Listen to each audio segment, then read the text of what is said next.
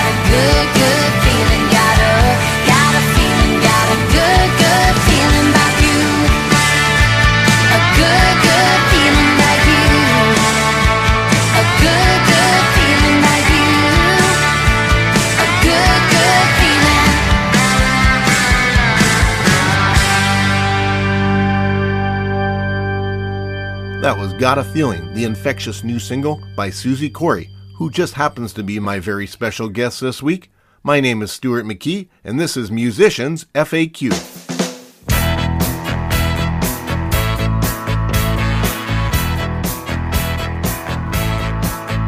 got to love yourself before you love anybody. My guest this week is a singer songwriter from Etobicoke via Beirut whose music has gone international with a steady stream of incredible singles and videos. She has over 200,000 streams on Spotify and over 65,000 views on YouTube. She started out singing rock after being inspired by and meeting Axl Rose. She then quite naturally made the transition into country music while trying to define her sound and style, and also at the urging of her producer, and also after a chance meeting with Billy Ray Cyrus on a plane. Her songs infuse blues, rock, country, gospel, and pop, while her vocal style recalls Linda Ronstadt, Emmylou Harris, and Dolly Parton, one of her idols. Canadian Songwriters Hall of Fame inductee Eddie Schwartz had this to say about Susie Corey. Susie is a determined musical creator whose ambition, curiosity, and constant striving to better herself and improve her craft are impressive. Joining me this week on Musicians FAQ, my guest is Susie Corey. Susie, welcome to the show. Hi, good morning. How are you, Stuart? I'm doing great. How are you? I'm fantastic. Awesome. I've really been looking forward to chatting with you. I've been uh, following you for a little bit now on Instagram and listening to your music on Spotify, and I'm I'm becoming a bigger and bigger fan by the moment. So I thought it'd be great to get a chance to sit down and chat with you. In fact, I'm going to be coming out to see a show you guys are playing up in Barrie um, with David Boyd Janes and, and Aaron Allen. I've interviewed Aaron, and I've got a tentative interview scheduled with David uh, sometime in November when the new album came out. So I thought, perfect, let's you know complete that sort of circle and, and get you on the show as well. Well, that's So- fantastic. And, you know, I have to say, as artists, we really appreciate it when someone reaches out to us because, you know, at this point in my career, usually we're the ones doing the reaching out to people. So Right. it was a pleasant surprise to get a message saying that someone wants to do an interview. So I really appreciate that. Oh, that's great. Well, I'm glad to hear that. All right. So, what I always do with this show, just kind of go back to the beginning and see the origins of the person and the musician. Um, start with sort of that. Where were you born? What was your childhood like? Um, it's an interesting story because I was born in Beirut. and, you know, it was a very volatile area. Um, but when I was eight months old, my parents decided to move to North America and moved here to Toronto. And so I grew up here. And it would be several years later that I would end up getting married and actually moving back to the Middle East because my husband was from there. And I would spend 13 years there and just got back here six and a half years ago. Wow. Um, yeah, because I have two children of my own, and you know they'd lived most of their lives you know in the Middle East, and I love that they have the whole background and everything else. But I felt like it's time that they also get a taste of mom's background here in Sure. North America. Yeah best of both worlds. That's great. Yeah. And and when was when was the last time you were back over there? I would say at least three or four years ago, so it's been a while. Right. Um, I moved back here in 2014 and went a couple of times, but you know it was great because while I was living there, I got to go all over the Middle East. And having been a baby when I moved to Canada, I really didn't have a chance to see my own country where I was born, you know, in Lebanon. And it's so funny to see that there's still remnants, many of war that you can see so visibly there, and there's still a lot of turmoil. It's unfortunate, but you know, there's other parts of Beirut that's been um, you know, rebuilt and looks absolutely stunning. And it was just great to see that part of my history and my culture. Right, right. And then uh, once you moved to Canada, then you were you uh, grew up in in where Toronto area. Yeah, I've always been in Toronto my whole life. And so it's kind of funny now when, you know, I'm doing country music and people go, this makes no sense. You were raised in Toronto, you know, you're born in Beirut, Lebanon. My parents are both Middle Eastern. So where does this come from? Yeah. now, do you have um, so what? I mean, what was it like growing up? Was there music around the house? And Yeah, and you know that's where I was confused when I started doing music that I I was writing country because I really didn't listen to country. I was a big rock fan. right, And anybody who knows me and you know has heard any other interviews, that's really what I talk about. I mean, my biggest influence without a doubt is Guns N' Roses and Axl Rose. And it was my first concert when I was 13. Uh, don't know how my parents let me go, but they did. and, you know, it changed everything for me. And so for me, the big thing was rock music. But I realize now that really around the house, my mom was a big country fan. And so it was always playing in the background. And I think whether you realize it or not, parts of your childhood that are just there in the background could affect you heavily later Yeah. on in your life without you even realizing. Absolutely. I mean, and that's kind of why I like to go back to the beginning because I find those those early years, and certainly I'm no child psychologist, but you know, I, I've read and heard that within those first few years, I mean, so much of us is already formed. Um, and then as we continue to grow and, and develop and become our own person, a lot of that is rooted in what happened in those first few years. So certainly having the music around it, I would think would make that impact. Now, were there musicians or singers in the family or just a lot of music fans playing music? Well, another odd thing is that I have nobody in my family, like not even distant relatives, no close relatives, nobody is in the arts. And that's why I find it so interesting and intriguing that why I'm so passionate about it, not having had anyone around that would have inspired that. Right. you know, having said that, I always talk about growing up in the 80s. Um, other than hard rock, we had the big superstars, you know, the legends like Michael Jackson, Madonna, Prince. Um, they were larger than life. And so as a child, that's like, wow, you know, I want to be that. I want to be Cyndi Lauper. I want to be Madonna. And uh, thank goodness I didn't turn into Madonna, but. but you know, you couldn't help but be inspired by those that kind of music. It was just those characters and those you know um, artists were truly larger than life and as a kid you're just in awe of that Yeah. And so that also drew me into wanting to be a performer. Wow.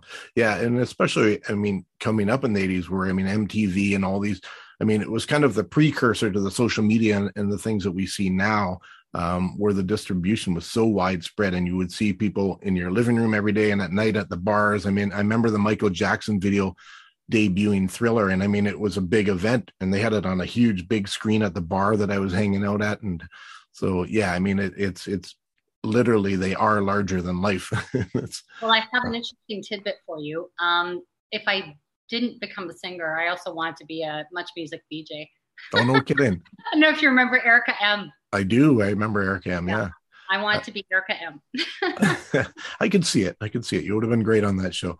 Yeah, I mean, I I was hooked on those shows. Um, you know, the American uh, start with MTV, and then um, MuchMusic here in Canada, and yeah, there was, and a lot of those guys. I mean, well, Christopher Ward, I mean, started on that show, and then Yeah. you know became a huge songwriter. So um, yeah, it's uh, I th- I- think it's it's always surprising. I mean, I think a lot of people would kind of do these the VJ shows and the interview shows and the, and the things that I'm doing um, because they're simply music fans and they want to be around musicians. But I think there's a lot of you know sort of frustrated musicians, songwriters, singers who are kind of getting into this thing, or just it's just one more avenue um, to sort of participate. I think. Yeah, absolutely. Because I think also, if I'm not wrong, Erica M was also involved in songwriting, but I could be wrong about that. But yeah, Christopher Ward, uh, he was part of writing Alannah Myles, right? That Yeah. huge hit, Black Velvet. So that's pretty incredible. Uh, yeah, for sure. I mean, one of the biggest songs. Yeah, I think a lot of those people were. I mean, I, I can't remember some of the other names. I want to say David Anthony. I think it was something. Michael Anthony. Maybe it was. Yeah, Steve Anthony? Yeah, Steve Anthony. Steve Anthony. Steve Anthony. There you go. Nice, nice memory. Nice recovery. about a year and a half ago. I was at a dinner party for a friend's birthday, and he was there. So him and I were sitting next to each other talking, and that was like, wow, this is weird. yeah yeah well it's funny when my wife and i moved out to british columbia we we kept having these Ter- terry david mulligan sightings i mean we'd see him at the keg we'd see him uh, at the ferry crossing i mean i think we saw him three times in the four years that we were out there just randomly i mean we didn't know him we'd just be oh there's terry david mulligan again it was Yeah. Yeah, well, he's an actor, right? As well. yeah that's right yeah yeah A lot of acting. yeah uh so what what got you interested in so the, the axl rose thing uh, you saw axl and i think i read in your bio you had a keyboard at the time and that's kind of you saw axl and that started the whole thing um so how do we get from sort of that heavy rock axl rose um to country music Um, so you know, I left music, I, or I didn't pursue music for a very long time because I grew up in a strict household, and music was not an option as a career. right My parents thought, okay, this is cute, it's nice, you know, you like to sing, you like to play, and I had attempted to write songs when I was 14 or 15. But when I told them I wanted to go study music in college um, or university, they were saying, no, you know, this is not a career path. So I followed my second passion, which was aviation, and I did that for years. Oh wow. And you know became a manager overseas in the middle east. And um, although i love that it afforded me a lot of travel. My kids have been all over the world which is fantastic.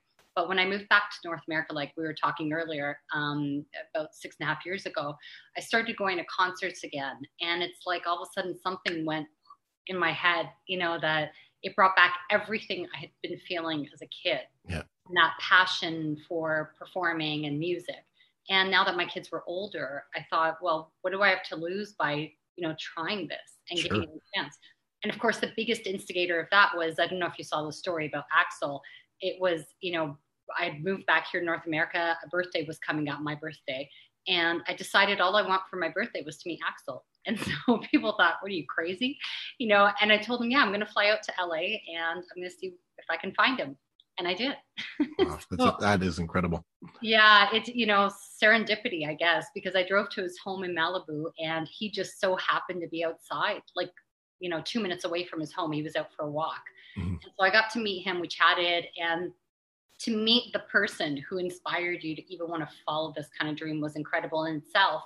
But it also taught me that even if you think of something so crazy and it sounds so out there, you can make it happen if you Yeah. really believe you can. You know, and that's why I came back to Toronto and I spent a few months thinking about it. And I thought, well, you know, I had talked about this crazy thing of meeting Axl and I made it happen.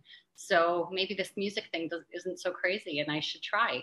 And since then, it's just been an, an unbelievable journey. But going back to your question of how I went from rock to country, when I first started writing, I was writing rock music songs.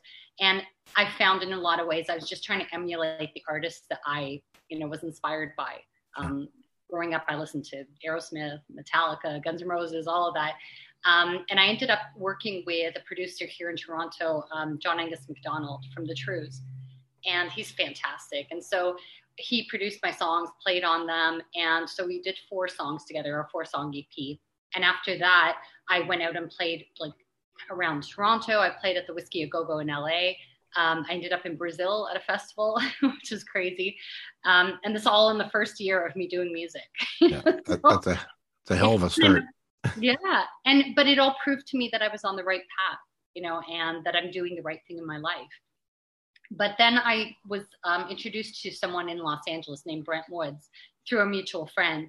Him and I became friends first. And then later that year, this is 2017, um, you know, I told him I'm thinking about recording some new songs. Would he be interested in working with me? Because he's a producer as well. And he was. So I ended up flying out to Los Angeles. We spent a few couple of weeks. He said, let's not do anything other than focus on finding your sound, something that is true to who you are, that really makes you distinct. So he's like, stop trying to be Axl Rose and let's, you know, try to be Susie Corey and see what that sounds like. And that's when the switch happened. Okay. You know, I was writing songs that were honest and they were about my life and things I'd gone through and what I was living. And that's where he kind of listened to it and went, this is not rock. Yeah. this is country, you know, more than anything, or country rock. And, um, you know, I, it all fell into place. And for me, it feels so much more comfortable because I always talk about having played a lot of rock clubs around Toronto. I found the scene, um, you know, although I love rock music, but the scene is pretty heavy, you know, and the people who come out to watch. And I felt I didn't fit in because I'm this happy go lucky, always miss positivity. I couldn't be that badass, you yeah. know, like, yeah, that's, it's not my personality. And so it's funny that when I got into the country music um, genre, you know, being at shows and, and bars, although people drink and everything, but it's all like feel good, good times, you know, and just good vibes all around. Even the musicians and the people I play with, the people I play alongside, other artists, we're like family. It's it's totally different in terms of vibe. So it just fits so well for what I'm doing. Started out a young girl, a little bit shy. Sparkle of hope in my daddy's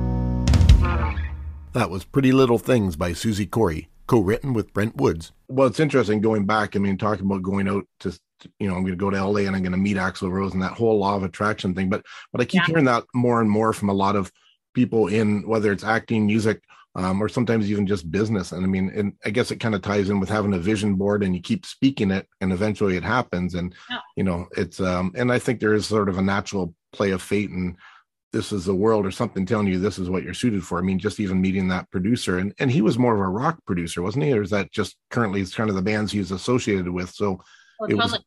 and that's it why I was so excited to work with him. You know, Yeah. I told John Angus here, I said, listen, don't be offended because you did fantastic and I love working with you. I'm not changing producers because I'm not happy with what we did, but because this is an opportunity to even grow further, you know, in terms of connections and um, what he might be able to do as well for me because he's worked with Kiss, um, you know, very closely with Paul Stanley and Gene Simmons. And um, he plays for uh, Sebastian Bach from Skid Row Right. currently right now. He's actually on tour with him. He's going to be going on a three month tour, and he plays with Taylor Hawkins from the Foo Fighters. They also have a band called Chevy Metal, and so I mean, it's not to name drop, but the fact that he's so well connected on the songs that we've done together, he's been able to bring some incredible players to also play on the song that there's no way I could have been able to. Well, maybe you know who knows, but it's just having that connection and it's also you know it's that side of it but it's also him and i co-write the song so i'll write a song send it to him and then we work on it together to kind of iron out the details of it and we just have a really good comfortable understanding and we get each other. And that is really why i'm so comfortable working with him. But I, I said to him you know it's funny when i look back. I came to you because i wanted a really killer rock album. And instead i ended up doing country. Yeah it, it's it's always funny. Well and but i think yeah the bigger thing is really having the right team and the right people that that know you and and and help you bring you out which is i mean you know the key part of a producer i think and and helping the songs really materialize the way the way that they can best best be presented um now was that the same plane flight out to la where you met billy ray cyrus is it? No, it was actually after. So we had recorded our first song, The Secret Garden, and I was going to LA to shoot the video now, um, the music video. So I'm over the moon because that was my first music video ever. and, you know, it's like ch- living a childhood fantasy that I'm going to be shooting move, um, a music video. So on my way there, I was sitting on the plane and was talking to the flight attendant, you know, just chatting. And she t- asked me why I'm going to LA. And I said, Oh, I'm so excited. You know, I'm going to be shooting a music video. And she goes, Oh, what kind of music do you do? And I go, Country. And that's where she goes, Well, you know who's sitting behind you, right? I'm like, No, I'd seen a big guy. You know, he, you can't help but notice him, but I Right. it didn't click. He had long, long hair, like down here. And she goes, It's Billy Ray Cyrus. I'm like, No way. That's crazy. So, you know, she goes, Do you want to talk to him? And I said, Well, would you mind asking him? Because I, I don't want to go up to him and Sure. you know, I don't want to be that person. So she did. And yeah, he was unbelievably kind. We had a really great conversation. And Oh, by the end of the flight, he just went, You know, if you don't mind, send me something. I'd love to listen to what you're working on. And so I sent him uh, Pretty Little Things. And because I felt that was more country. And literally two hours later, he texts me and says, This is killer. I, you're doing great stuff, you know, and to hear that from him again, it was just another affirmation that I was on the right path. So when you talk about, you know, law of attraction and kind of figuring out where your life path is going, it's Mhm. funny how these things come into your path to tell you, yes, you're doing it right. Keep Yeah. going. Yeah, Yeah. that was great. Wow, that's that's incredible. He must just be over the moon at this point. I was, yeah. And, you know, but I found that um, I'm lucky in that I always get put in these strange situations where I meet, you know, really great people. I mean, I could give you a whole list again with the whole name dropping thing. But I figured out it's because I'm not the person who gets overly excited in terms of like, oh my God, it's so and so, you know, and I never give the person that impression. And so I think it brings down their walls where they feel so comfortable Yeah. because it's almost like we're talking musician to musician, you know, and Yeah. I mean, one of the biggest people that I've met who I absolutely adore is Dave Grohl from Foo Fighters. And when I met him, same thing, we're talking just about family and his daughter, and he's so proud of her because she's also getting into music. And to have that kind of conversation with that person that you admire so much and not have necessarily the fan to, you know, the, the artist Yeah. conversation, it's a different level because they look at you differently as well. yeah, Yeah, and I think that's part of the appeal with people like that too. I mean, you know, you see Dave Grohl and you go, I bet he's just a great guy. I bet he's just a lot of fun. He, and he just he still has that kind of um, that innocence or that kind of earnestness of, of a music fan. I mean, like he's just like a big kid. Um, you know, he's it just happened to become one of the biggest, you know, musicians in the world. So, um, but yeah, it, it's it's incredible. I hear you because I mean, I've had I've had some of those meetings over the years too, and I mean, Canada is very easy too. If you're out and about, you run into people, um, and yeah, I mean, just being casual, I think, is a lot better. And uh, I think there was one time where I met somebody years ago, and I probably fanned out a little bit on them, and it kind of they said, "Okay, well, cool," and you know, but uh, so I kind of learned pretty quickly. Just just relax, be yourself. They're just people too.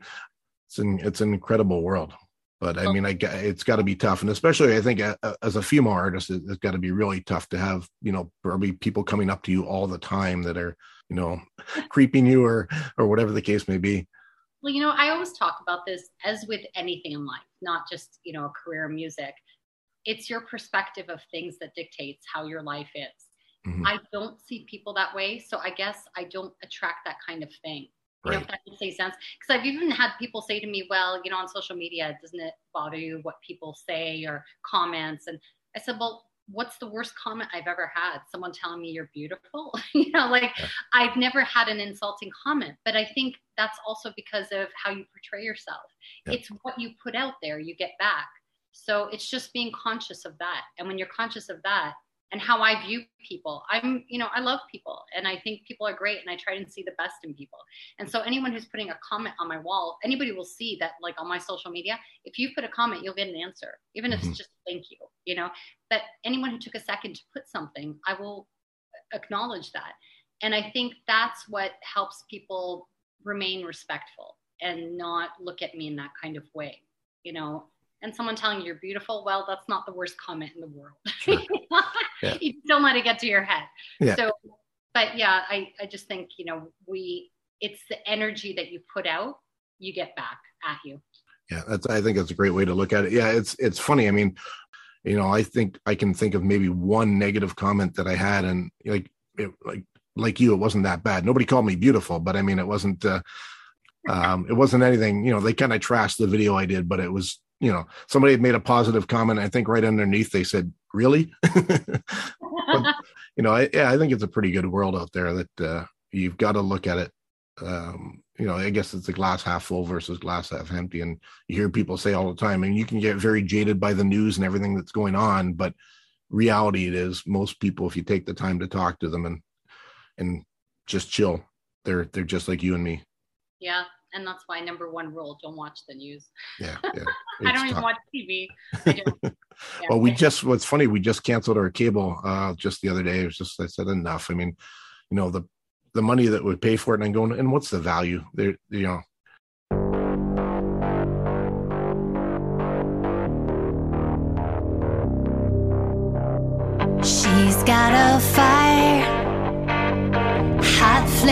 Burning on the inside, fueled by desire.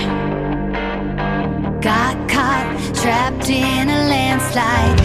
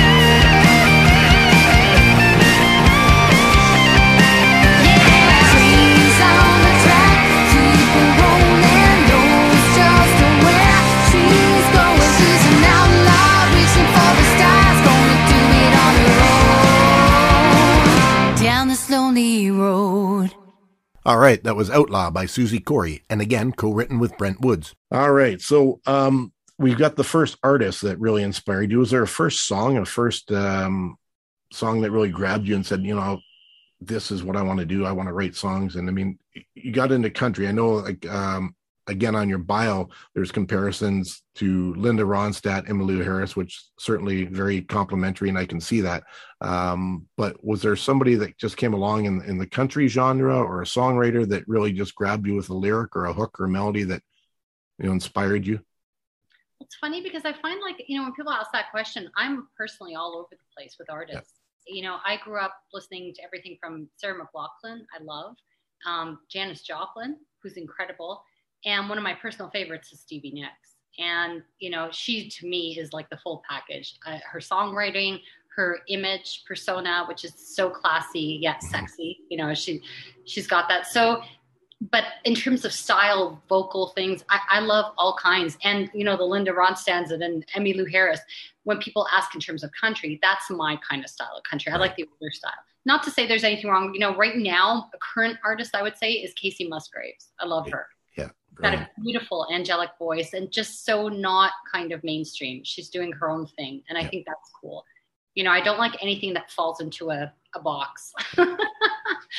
which you know even uh, you heard my songs um it's not clear cut country like you know the secret garden to me is not a country song um and you know i have outlaw which is more rock than it is country so i think you just got to do what you do and you can't confine yourself to any one thing and i think for me that comes from having listened to so many different artists of all genres and if you want to talk about a specific song i so funny i remember being in grade one and there was a lip syncing contest or yeah. something and I did it to um, Cyndi Lauper. Girls just want to have fun. I was like, yeah, this is a powerful song for little girls. yeah, it was, you know.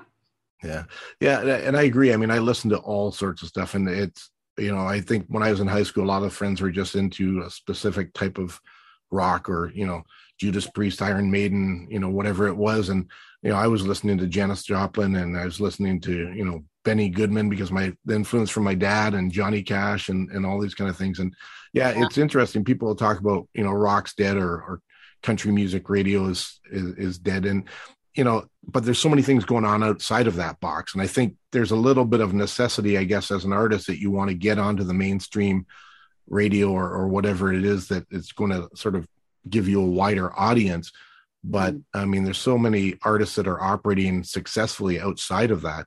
Um, is is the need to get on radio a big thing for you or is it just more important to kind of do your own thing and, and just be true to yourself as an artist yeah i have to be happy with what i'm doing and feel that it's me. Like i've never written a song that i went yeah i'm gonna sit down and write a hit. Right, right. I know having gone in, into the country world, um, that especially Nashville, there's a lot of songwriting sessions that people, you know, um, actually book to sit and write a song with a songwriter. And not that there's anything wrong with that. You know it's all about what what is your vision for me that's not my vision. I need to sit down and a lot of times songs just come to me. I'm inspired by something and that's where the song comes from. But it's not with the intention of creating necessarily a radio friendly tune. Having said that a song like got a feeling which is the one i just came out with to me is like probably so commercial and so pop. But yet again, I was walking in the street and I got got a feeling, got a good, good feeling, got a. I was like, da, da, da, like I, I don't even know where that came from. Divine intervention. Well, yeah, sometimes and sometimes those are the best. So it happened organically. It happened naturally, and I totally. Yeah, it's not like I sat down and went, okay, how can I think of a hooky song? You know, but when I sent it to my producer, he goes, "This is brilliant. It's such a hook. You know, it's it's catchy and it doesn't leave your head. I'm like, I know it didn't leave my head. so. I go, it's so weird because it's so simple. Like it's not like I'm writing, you know, Leonard Cohen style lyrics, but um, you don't have to as long as it's true to who you are, you know. And then I'll write something like "Settle of the Dust," which was so personal and so emotional, and you know, so whatever's coming from me, is all that matters. I'm not sitting there with a formula or trying to create something because I know, okay, well, if I do it like this, this is what's going to happen and it's going to be a big hit. You can't do that. You know, because how many artists are miserable doing their songs because they had that big hit which they can't stand now. And then they've got to sing it for 30 years. Yeah. Yeah.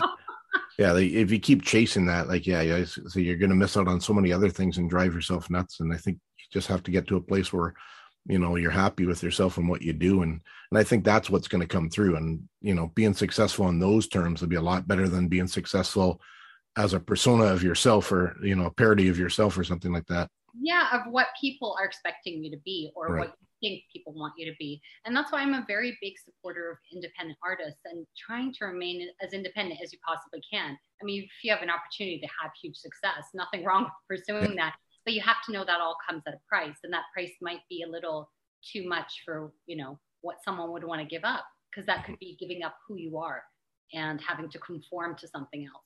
So eh, you know i'm not trying to put down the music industry and labels and everything else, but we know the horror stories in some cases of that. Sure. And so I've just found that for myself, trying to stay independent where I own my music, I have my own publishing. I started my own label where I'm I'm the only member right now, the only artist on my label, but it's trying to set myself up for being able to be fully in control of what I'm doing.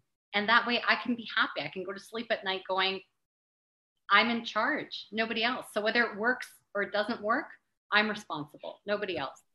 Well, and so many of the big artists, I, I mean, I read a lot about sort of the outlaw days um, in the early 70s with country music and, and Waylon and Willie and, and those guys that yeah. were, you know, they went outside of Nashville and they went to Texas and then they started, you know, doing things. I mean, Willie Nelson having a huge hit with, um, you know, Redheaded Stranger um, and albums that they thought were, you know, that that'll never fly. And there's so many stories over the years. Um, you know, I can remember the Doobie Brothers with "Old Black Water," and again, somebody said, "Well, that, that'll never be a hit song," like it, and end up being one of their biggest, if not their biggest. So, um, I think you know people kind of know to a certain degree what's a hit, but nobody really knows for sure. And I think when you're successful, I mean, I look at somebody like Jason Isbell. Um, and so many of the the newer country artists that are, like you said, operating outside of that box um, it's it's way more inspiring music. Well and also you know when you're following the herd of yeah. what everybody else is doing it is that much harder to stand out and have people take notice. Right. And that's what i think sometimes artists don't realize you know everyone's trying to do what everybody else is doing so that they can be a part of that part of the mainstream not realizing that now you're putting yourself up against the big heavy hitters. You're not going to compare you know at least not at this point in your career when you're starting out. So if you can start doing something completely different, you have a better chance, for better or for worse, of being noticed. Yeah. You know, for what you're doing. It's kind of like um, the festival that I started, the Love Revolution Festival, and not to jump topic. No, I actually I wanted to ask you about that too. I, I actually had that at the top of my list, but we just got so involved in so many other things that well, great. This is a great segue into that because, you know, a lot of artists are like, oh, well, I can't get into this festival. I've tried for years, that festival, Boots and Hearts, you know, um, Havelock, whatever it is. And they have their sights so like tunnel vision on getting onto those festivals, not realizing like a lot of times if you're not signed to a label or have the proper management or whatever it is, you know, to get, you're not going to get on there well, does that mean the end of the world for you? No, because they're not the end all and be all of something. So I started my own festival. I went, okay, you know, I'm, I'm not going to sit around and wait whether I get on this festival or that. Don't care. We have enough clout that we can get people coming to our shows. You know, between myself and the other artists that are on the festival, I mean, clearly they've been a success. I've done it for two years in a row now, and it's been phenomenal and fantastic. And it's for me, not just as an artist, but you know, it's help me support other people, which is, yeah. I talk about that. You start to realize that working for the purpose of a collective is so much more important than working just for yourself and trying to forward your career as an artist. And so I've learned myself so much about this. And you know, it's it's been one of the best things I've ever done that's been most rewarding for me.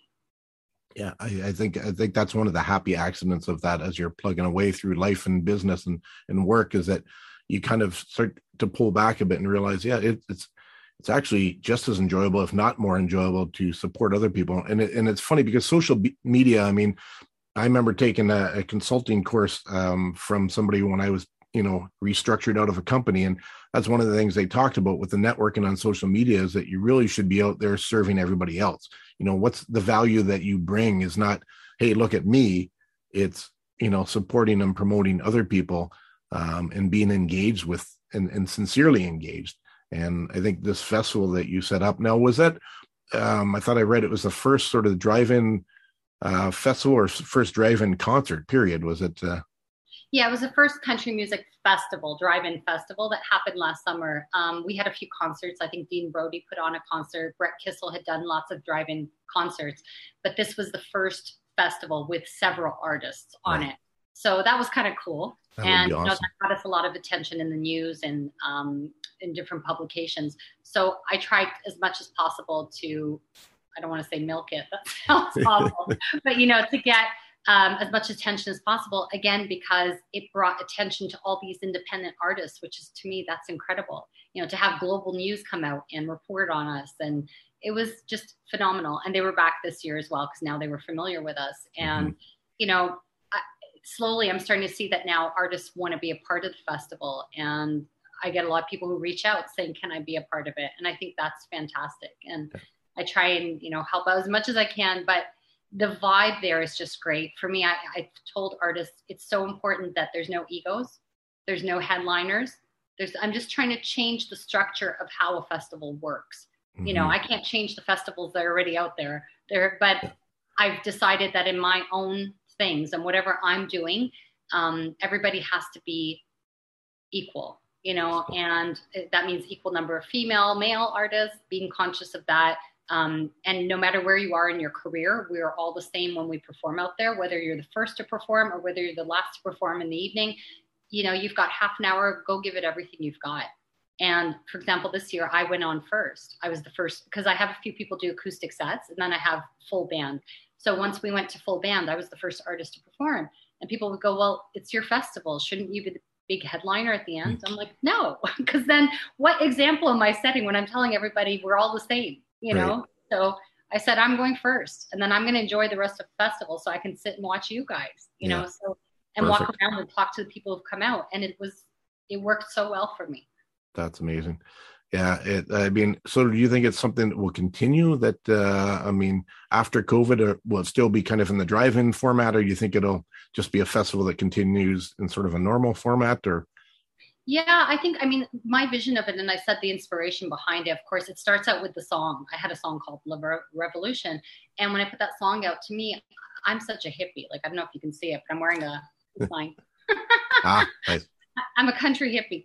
Yeah. Um, and I've always loved the idea of Woodstock, you know, where it's all about peace, love, music, and people coming together for that those reasons. And so what I see it moving towards in the future is, which already kind of is. The only difference is people come on with their cars, but they last year or this year they weren't sitting in the cars.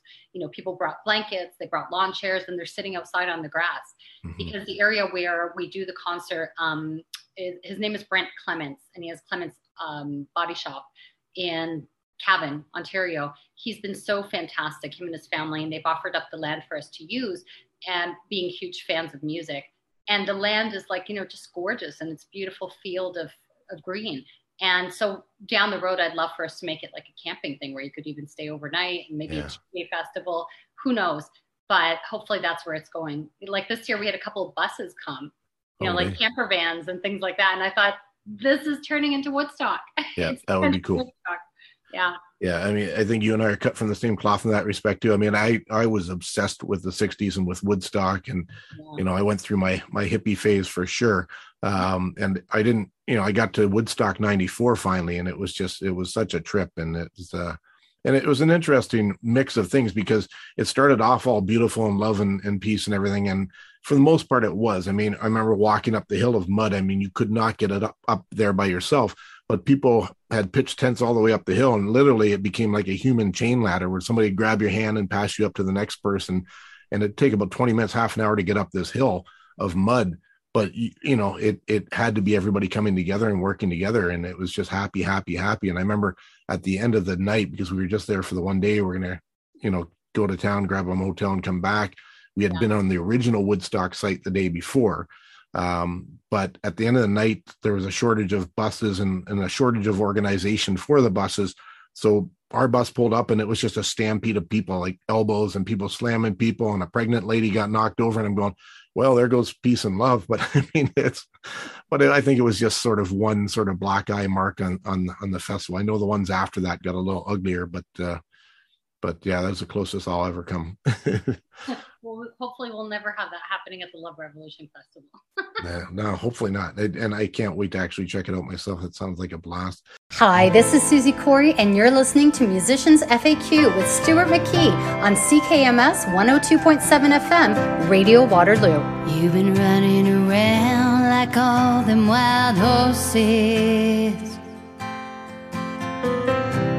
chasing after a dream, nobody tying you down. No, it's never been easy finding love in a hotel. No time for goodbye, you gotta hit the next town. But before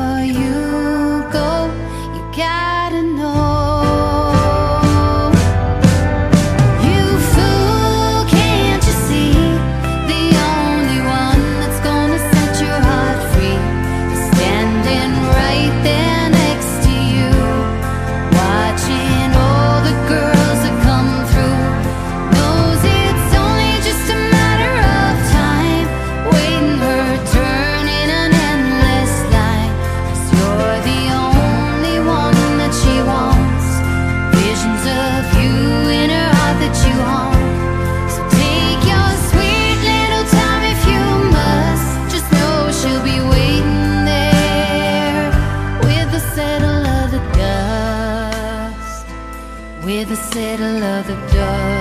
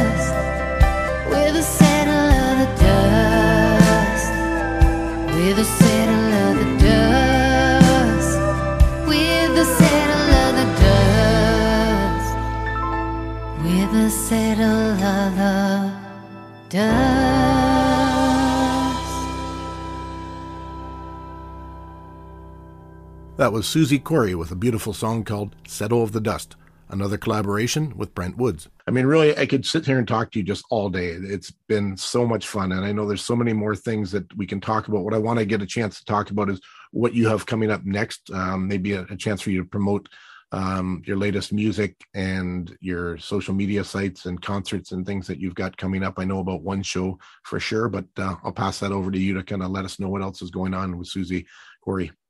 Thank you. So musically, um, you know, this summer was great. I put out a single called "Got a Feeling," and you and I chatted a little bit about the music video behind that. That was just so much fun for me to do and get out of character. And I had this hot pink colored wig on my head, you know, and played this character of somebody who gets famous on TikTok, which is like a parody of TikTok. I just thought it would be funny to poke fun at everything that was going on because you know, we were under lockdown when I actually shot that video, and but video shoots were allowed, and we had like a, it was just myself and two others, um, the guys who shot the video for me at Roadhouse Productions.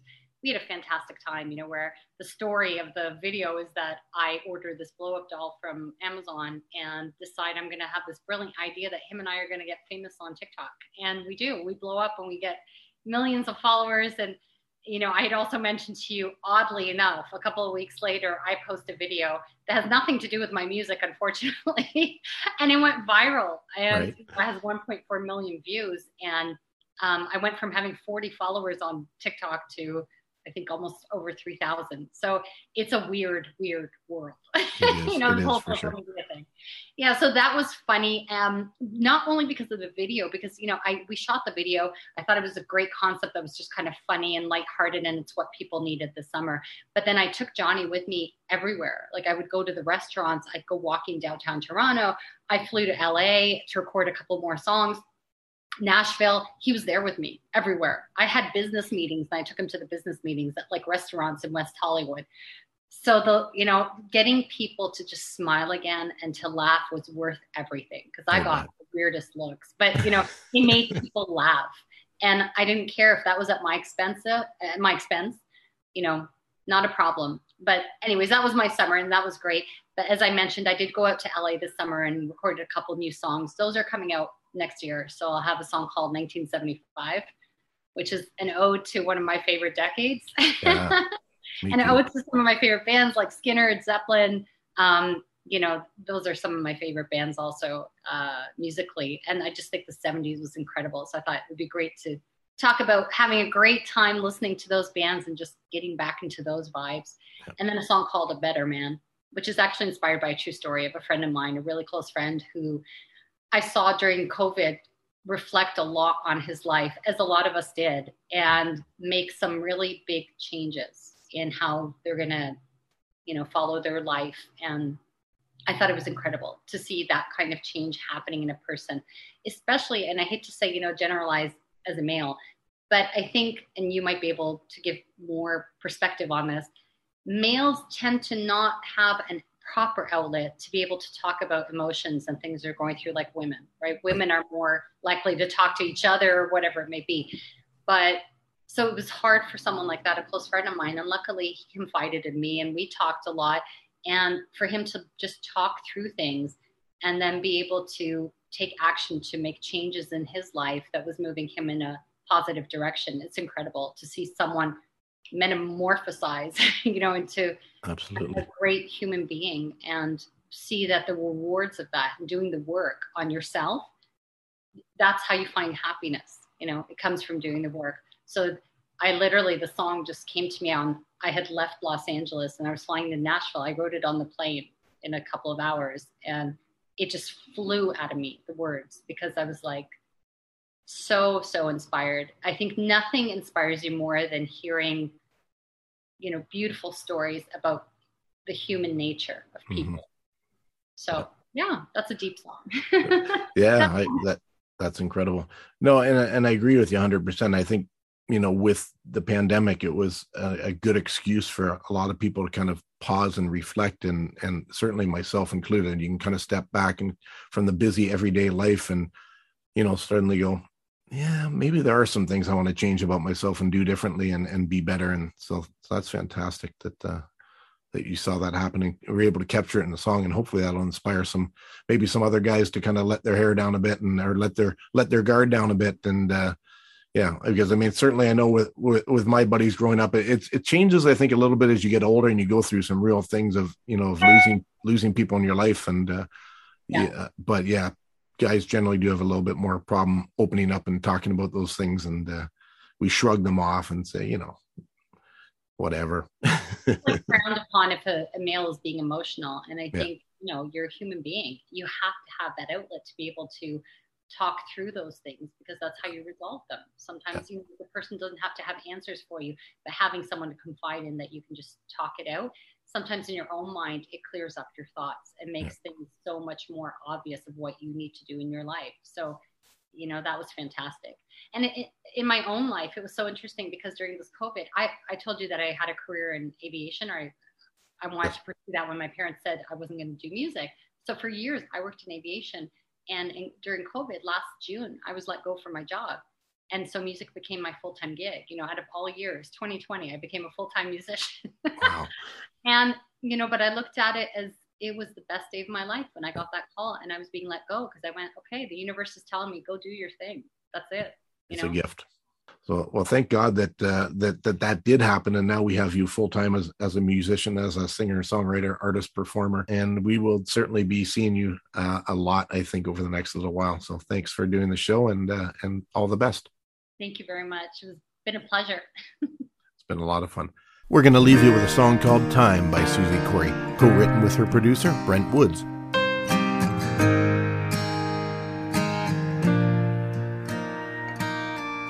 Something just ain't right, coming over like a flash flood, a loss of the same blood. Things I'll never get to say, silence is golden until the wounds open.